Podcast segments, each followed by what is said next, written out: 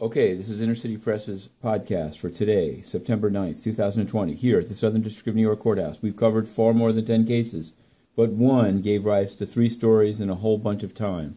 We came in ready to cover various things Melzer case, a, a soldier that tried to shoot up his own unit. And then there was a press conference the indictment of Robert A. Hadden, a former Columbia University doctor charged with sexual abuse of his own patients.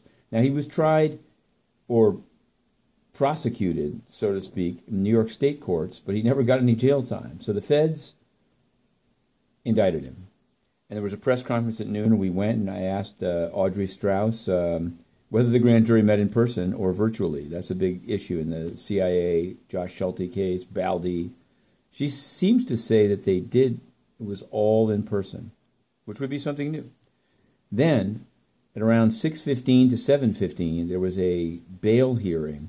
Maureen Comey argued to detain Mr. Hadden. Mr. Hadden said his lawyer said that he had never tried to flee during the state proceeding, not surprisingly, and he was released. But then, with a couple of other colleagues, waiting down in the lobby of the SDNY courthouse, finally, finally, near 10 p.m., Dr. Hadden, note, former doctor, Mr. Hadden, with an FBI agent, came out took a photograph.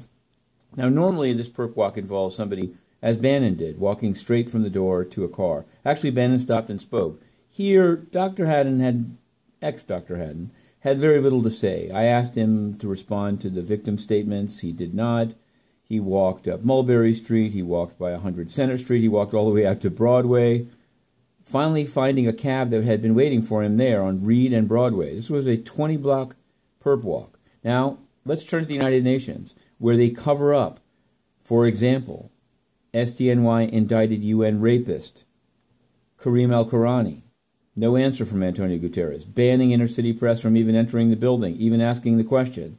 Well, one day it will be Big Tony slithering on this perp walk. He's the one who deserves it. Well, let's see. We've applied to cover the UN General Assembly. To be continued, Inner City Press, the two minute drill.